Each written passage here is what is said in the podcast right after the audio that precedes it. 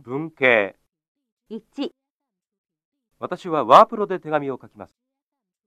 2、私は木村さんに花をあげます。 3。私はカリナさんにチョコレートをもらいました。例文、 1テレビで日本語を勉強しましたかいいえ、ラジオで勉強しました。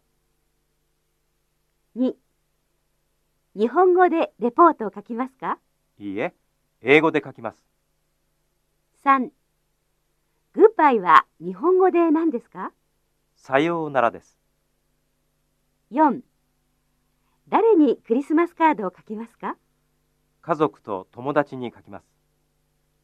5それは何ですか手帳です。山田さんにもらいました。 6もう新幹線の切符を買いましたかはい、もう買いました。 7もう昼ご飯を食べましたかいいえ、まだです。これから食べます。